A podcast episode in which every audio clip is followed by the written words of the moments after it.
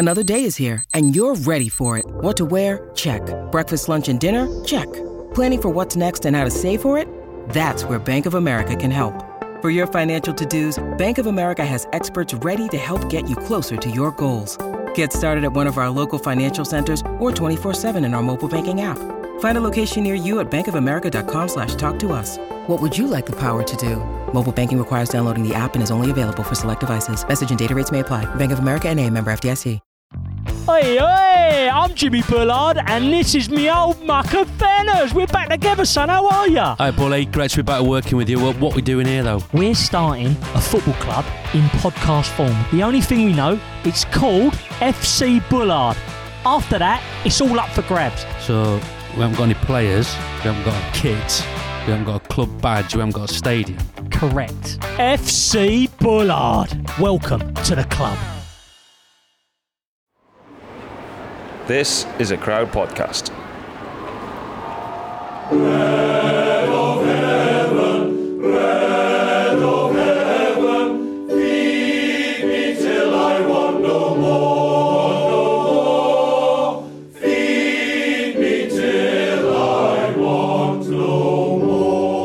What's occurring, mate? Hey, Luke, what's occurring? You know I'm doing this bad accent, don't you? That was a good one, mate. That was Was brilliant. it? Oh, that's a relief. I was going to give you a buenos dias, Luke Rowe. Buenos dias, Mr. Rowe. Because we're talking about the Vuelta, but I have done an American accent because today's stage was won by a man with one of the least American names in the pro peloton, Sepp Kuss of Jumbo Visma.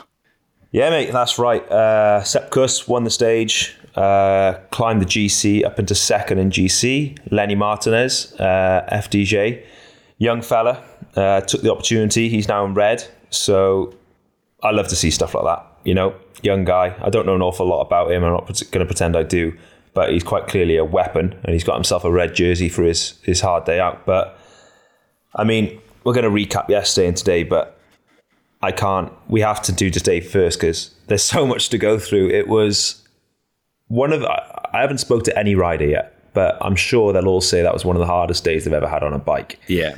Um, the breakaway went. It was full gas from the start, and in the end, there was a breakaway of 42 riders, um, and some serious GC hitters in there with the likes of obviously Kuss, um, Landa, Martinez. The list goes on, but from that point on, it was um, the peloton was chasing full gas. It went up to seven minutes at one point, and you know when there's a break on a day like that, some teams really get it right and come out on the front foot, and some teams really get it wrong and come out on the back foot. And I think that's going to be probably the biggest talking point today in who got it right and who got it wrong. But it was it was a crazy day.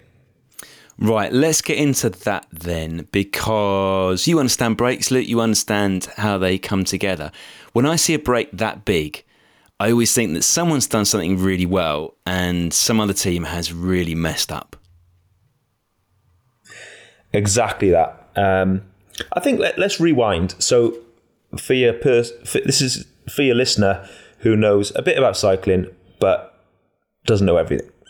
So, we talk about these breaks in in grand tours and races and what a team would be happy with. What's a good break for a team? What's a bad break for a team? And in every day of racing, there is a breakaway and a lot of the time it's there for a team to get exposure. Um, they know they're going to get caught, for example, on a sprint day. And then days like today is the opposite, and people are going in the break with the real intent of climbing the GC or winning the stage. And, you know, Remco said already a few days ago he's happy to give away the red jersey, which I think was the first mistake. I don't think you should ever let on that, right, boy, he's basically said to the whole peloton, we're going to let the break go here um, and everyone's gone. Every team director is gone. We got to be in that breakaway. Yeah. So 42 guys went clear.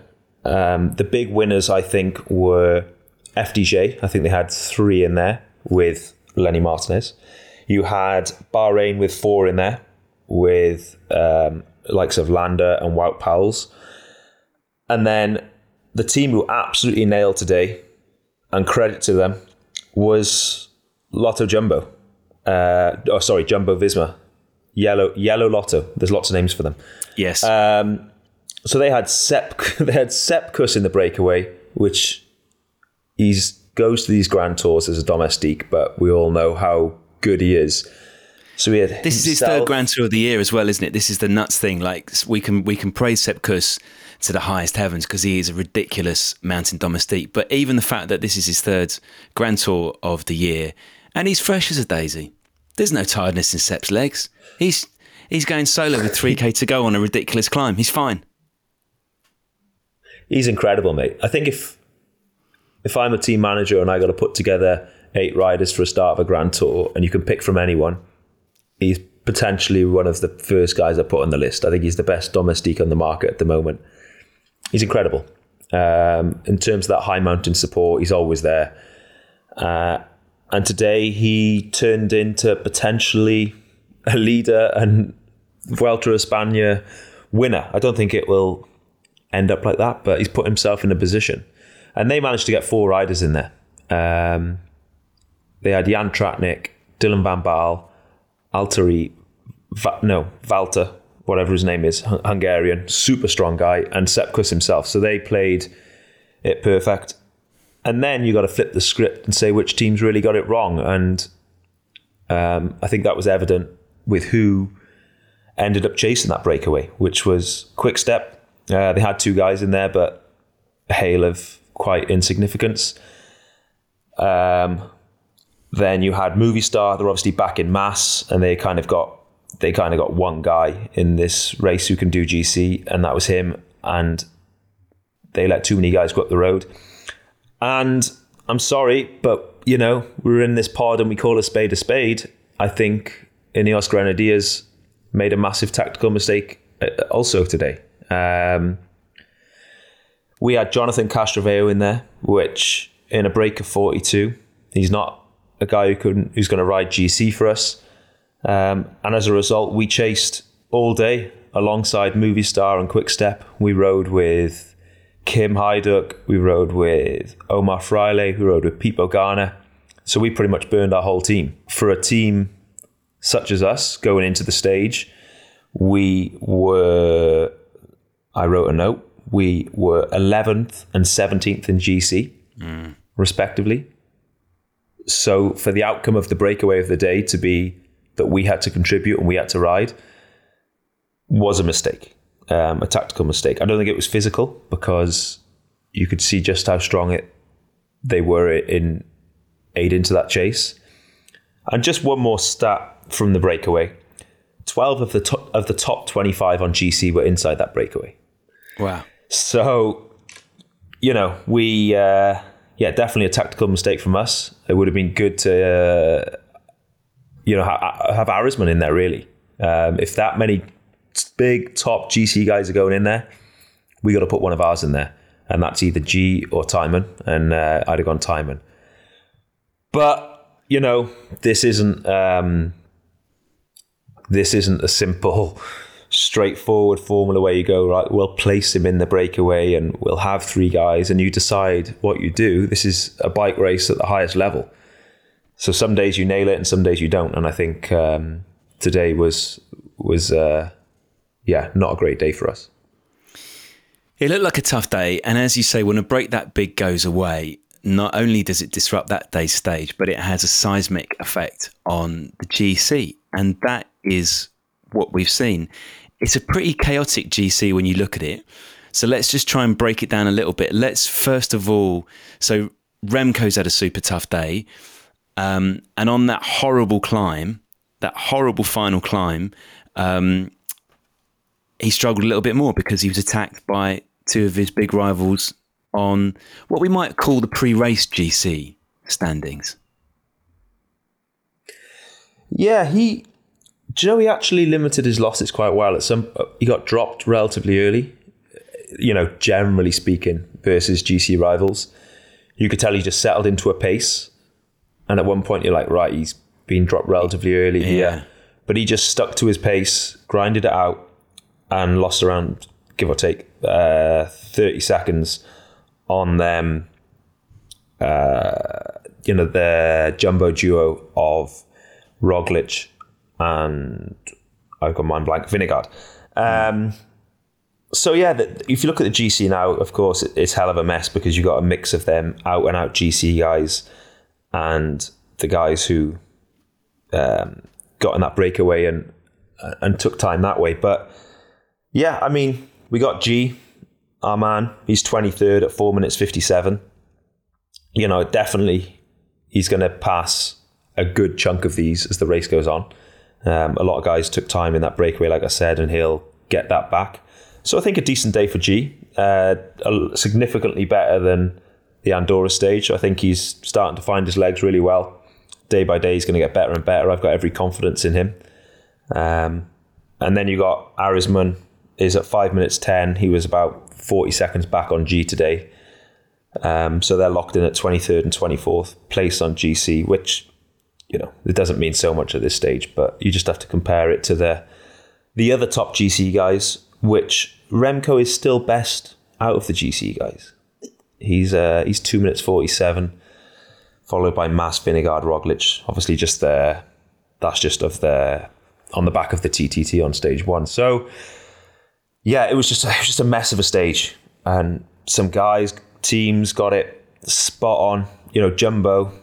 I've said it already, but they nailed it. They had four in the break. They drove the break all day. Dylan Van Baarle, incredible today. The way he rode, he rode like ten men. Um, and then they, they so they, they won from the breakaway. They've now got that Sepp Kuss card to play, who's second in GC, just a handful of seconds behind Lenny Martinez, and then the duo of Vingegaard and Roglic proved to be the two strongest from the GC group. So they rode a pitch perfect race. Um, but this is why we love cycling because you can't write this shit.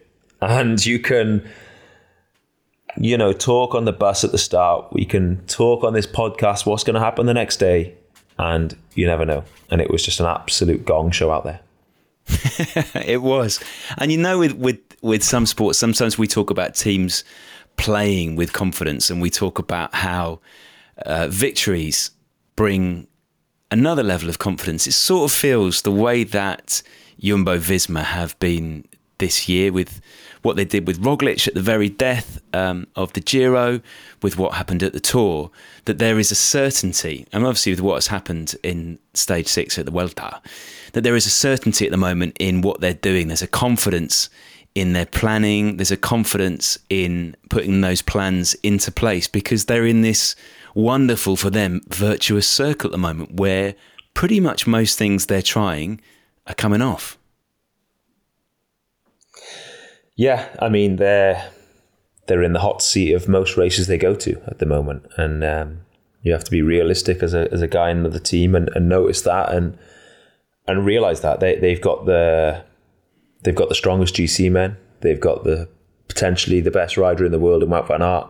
Any race they go to, they're there for a reason and with real intent. And you know, we've been in that situation. I've been part of a team some few years ago that was in that situation, and you go to a race, you know you have the strongest guy, and with that brings an unreal amount of confidence and self belief within within the squad, and you the size of your balls just double, and and that's what we're seeing at the moment. We're like, seeing a double a double they know balling. They've got the strongest guy. Yeah, they're balls like watermelons, mate, and um, you know they're just not afraid, are they? You know, you got No. the two strongest GC guys in the breakaway. So shit's hitting the fan at the start. Everyone's attacking. So what do you do? You put the third strongest guy in the breakaway with three teammates. Like, it takes balls. Chapeau. And, you know, we've done it a lot this time this year in giving them praise. We've given them a few, given them a few digs throughout the year, but you know, credit where it's due. They they nailed that today, and it took it took a huge amount of confidence to back your third GC man in a breakaway of 42, leave your two big GC guy men with only two teammates, with the other three up front. Um, and it just went pitch perfect for them. So, yeah, you got to just tip your hat to them and and move on. Okay, let's have a little break for ads there. We will conclude this first part by saying chapeau to the giant balls of Jumbo Visma. And when we come back, Luke, I've got a brief game I'd like to play with you before we talk a little bit more about Pippo Ganna in Wednesday stage and then maybe a little bit of Tour of Britain chat.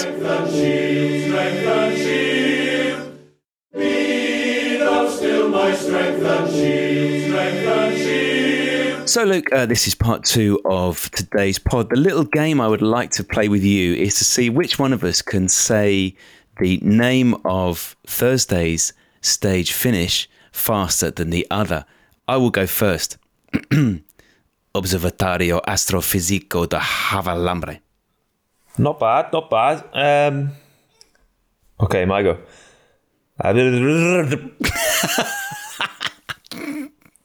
I think you've given that game as Mate, much respect as it deserves.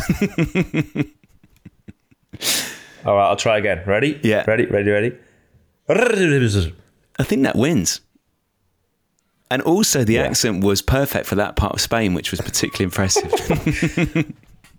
Rolling them R's, baby. Rolling oh, them yeah. R's. Oh, yeah. Right, let's turn the clock back a mere 24 hours and talk about Wednesday's stage. Because people who listen to Tuesday Pod, to Tuesday's pod, will know that you did tip Pippo Ganna. Yeah, I think um, he did a great sprint there, and yeah, credit to him. And just the way he went about it was was quite um, outrageous. Really, he he was he stayed with G, and then he got into the final kilometers, and G said, you know, once I get in the final three k, do what you want. So Pippo was there actually taking wind coming into the final. Got to three k to go. G was safe, and then he went you know what, I'll have a crack at this. And um, yeah, he, he you, you could tell he, he wasn't completely at home sprinting the way for those who watch it, the last K, he copped a lot of wind. He was on the outside there, he wasn't directly in the wheel. And he just whacked it. And it was um, yeah, an incredible sprint. He, he lost by you know half a bike length to the fastest guy in the bike race. Uh, and he was comfortably ahead of third place. It wasn't it wasn't close between him and the guys behind. He rode an incredible sprint, and and you know we did talk about that on the podcast, of, like you say on Tuesday. It'd be great to see him have a go. Um, so now we know we can guarantee for 100% certainty that Pippo does in fact listen to the podcast because he obviously got some uh, motivation out of that. Um, I can also tell you, I don't know if I should say this or not, but I don't really care. He averaged 850 something watts for the What? last kilometer. What? That's punchy. What? That's right, punchy. you need you need to put this in, Yeah. into into context for those of us who get really pleased when we're on Zwift and we hit 320 uh, briefly. So just put into just put into pros um, terminology how ludicrous it is to push out that sort of power over that sort of distance. So what makes this even more ludicrous is what you got to think is that he finished that off with a sprint of I don't know, but I'm going to say 15 1600 watts. Yeah. So he's been sat at 600, 700, 600, 700, out in the wind there, coming in, then bam, two, 300 meters to go, whacked it. So what he's actually done, he hasn't. If you go out for a minute and say, right, I'm going to average, sorry, for a kilometer and say, I'm going to average 850 odd watts, you pace it over that kilometer. But what he's done is, it's, it's all back ended. So he's been six, 700 watts, six, 700 watts, and then bam, the last 200, 300, two, 300. So it makes him more, even more impressive. And yeah, for anyone who's ever ridden with a power meter, ridden on Zwift, done anything like that, them numbers will just are quite jaw jaw uh, jaw dropping.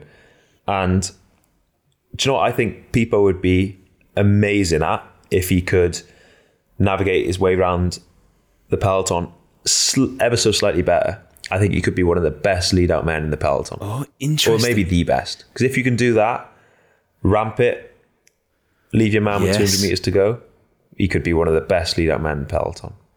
that is such a great shout. But he's already the best at lots of disciplines in the peloton anyway. So cool your jets, people, and just just just accept what you already got. Don't be greedy. He's one of those riders where if you take any of the uh, any one of the many disparate things that he can do extraordinarily well, you could build a magnificent career around that one thing. Um, but he's got five or six things that he does to that level, and he's also like usually someone like that you'd quite like to hate them because it's just impossible and it makes everyone else look a bit stupid. But he's such a lovely boy. His smile, he's got the beautiful eyes. He's smiling all the time. He's Pippo. You can't hate Pippo. Nobody can hate Pippo. And today, again, you've seen him aiding that chase late on, you know, going up the climb. The peloton wasn't that big. He was still there. He's one of these Swiss Army knife type riders that we that we like to talk about who, you know, he's got all the tools in the shed. And um, yeah, strong, strong as a horse, Italian, beautiful man, got it all going, Annie. I don't hate him. I'm just jealous of him.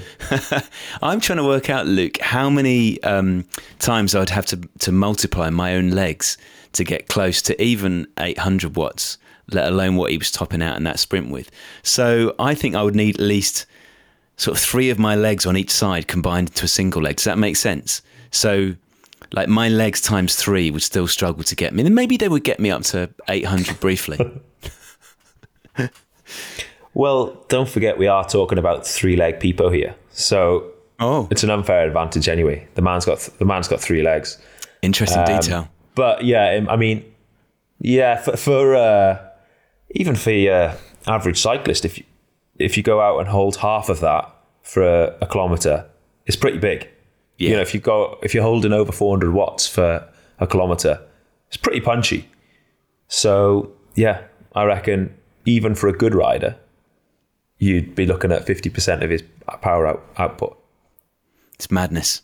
It's pure madness. I'll tell you something that isn't madness, Luke, and that is um, you travelling to the land of your birth because the Tour of Britain starts this very weekend. Starts not a million miles from where I live. It's starting in Altrincham, um, and I believe you're getting involved. That's it, mate. Yeah. Um, got the call up, Tour of Britain. So basically, as soon as I knew I wasn't riding the Vuelta, I kind of just said to the team, okay, no worries. But can I ask for one thing? I'll do anything, any race, anywhere. But can I just ask for one thing? And that's Tour of Britain. Um, Nice. It's a race I haven't done. I've only ever done it once, actually. Ya? 2012, uh, first year pro. Yeah, I've done it once. Um, just the program hasn't really lined up, and it was as soon as Vuelta was off the cards, it was like right, there's there's, there's only one race, and uh, and it was that, and they they were brilliant, you know, accommodated that. Um, so it's it's yeah, I'm really looking forward to it. Really looking forward to it. Eight days looks like there's six relatively flat sprinter friendly stages, followed by a really tough weekend, and the last stage finishing off in Caerphilly with two laps Caerphilly Mountain, which is stone's throw from my home. So I'm buzzing for that. There'll be lots of familiar faces. One of my mates, Foxy, um, the Foxy brothers, they're putting one of their, they got a, a haulage removals company. They're putting a big truck up on the mountain. They made a banner Classic And- Foxy touches. you know, mate, it's going to be class. Hot dogs, DJ. So I'm buzzing. I'm buzzing. I'm really looking forward to it. How many times do you think in your life you've been up Caerphilly mounted Because anyone who's grown up in Cardiff or lives in Cardiff is super familiar with Caerphilly Mountain. It's like it's a it's a rite of passage when you're a kid. The first time you go up it, it's the easiest mountain to go up for training. It's just there, isn't it? It's the most familiar climb you can do. God, how many times have I done it? More times than I've had cooked dinners, probably. Um, but there's also what's great about it, and I still do it now. I call it the this. I used to call it the spider workout because I think off the top of my head, yeah, no, there's there's eight different ways you can go up it. Is there? So yeah, and I still do it now sometimes. So you go up, Oh, I see where you're going. each side. Yeah. Yeah. So it's the spider workout. So there's eight ways up it. Climb down the next way, turn U bolt at the bottom, back up, and just do each leg. Um, so spider, eight legs, spider workout, and it's something I did as a kid. Um, and something I still do now. So I know I know it very very well. Um, and then also you got the added bonus of it finishes a stone's throw from Cardiff Centre. So hopefully finish the way, race, have some good success, and then get into Cardiff and send it. So it's got all the right ingredients for a great week. That descent into Cardiff is, is a delight as well, isn't it? Is there is is it Caerphilly where there used to be a burger van on top, and now the burger van's become a permanent ver, um, burger stall?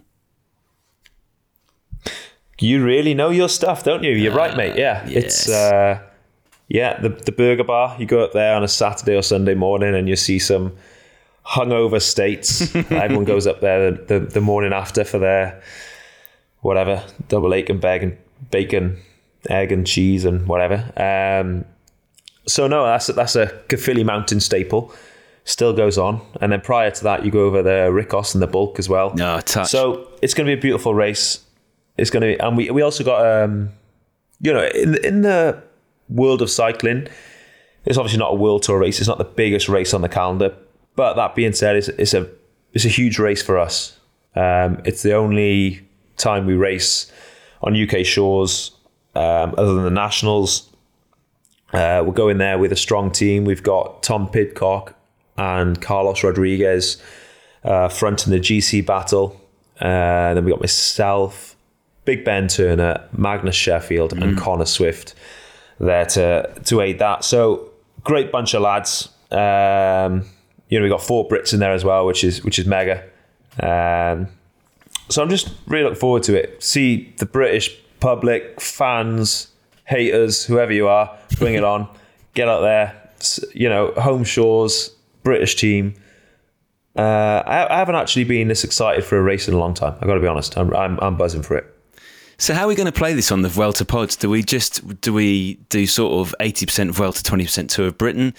Do we split it depending on the day that you've had and the day that G has had? How should we play this?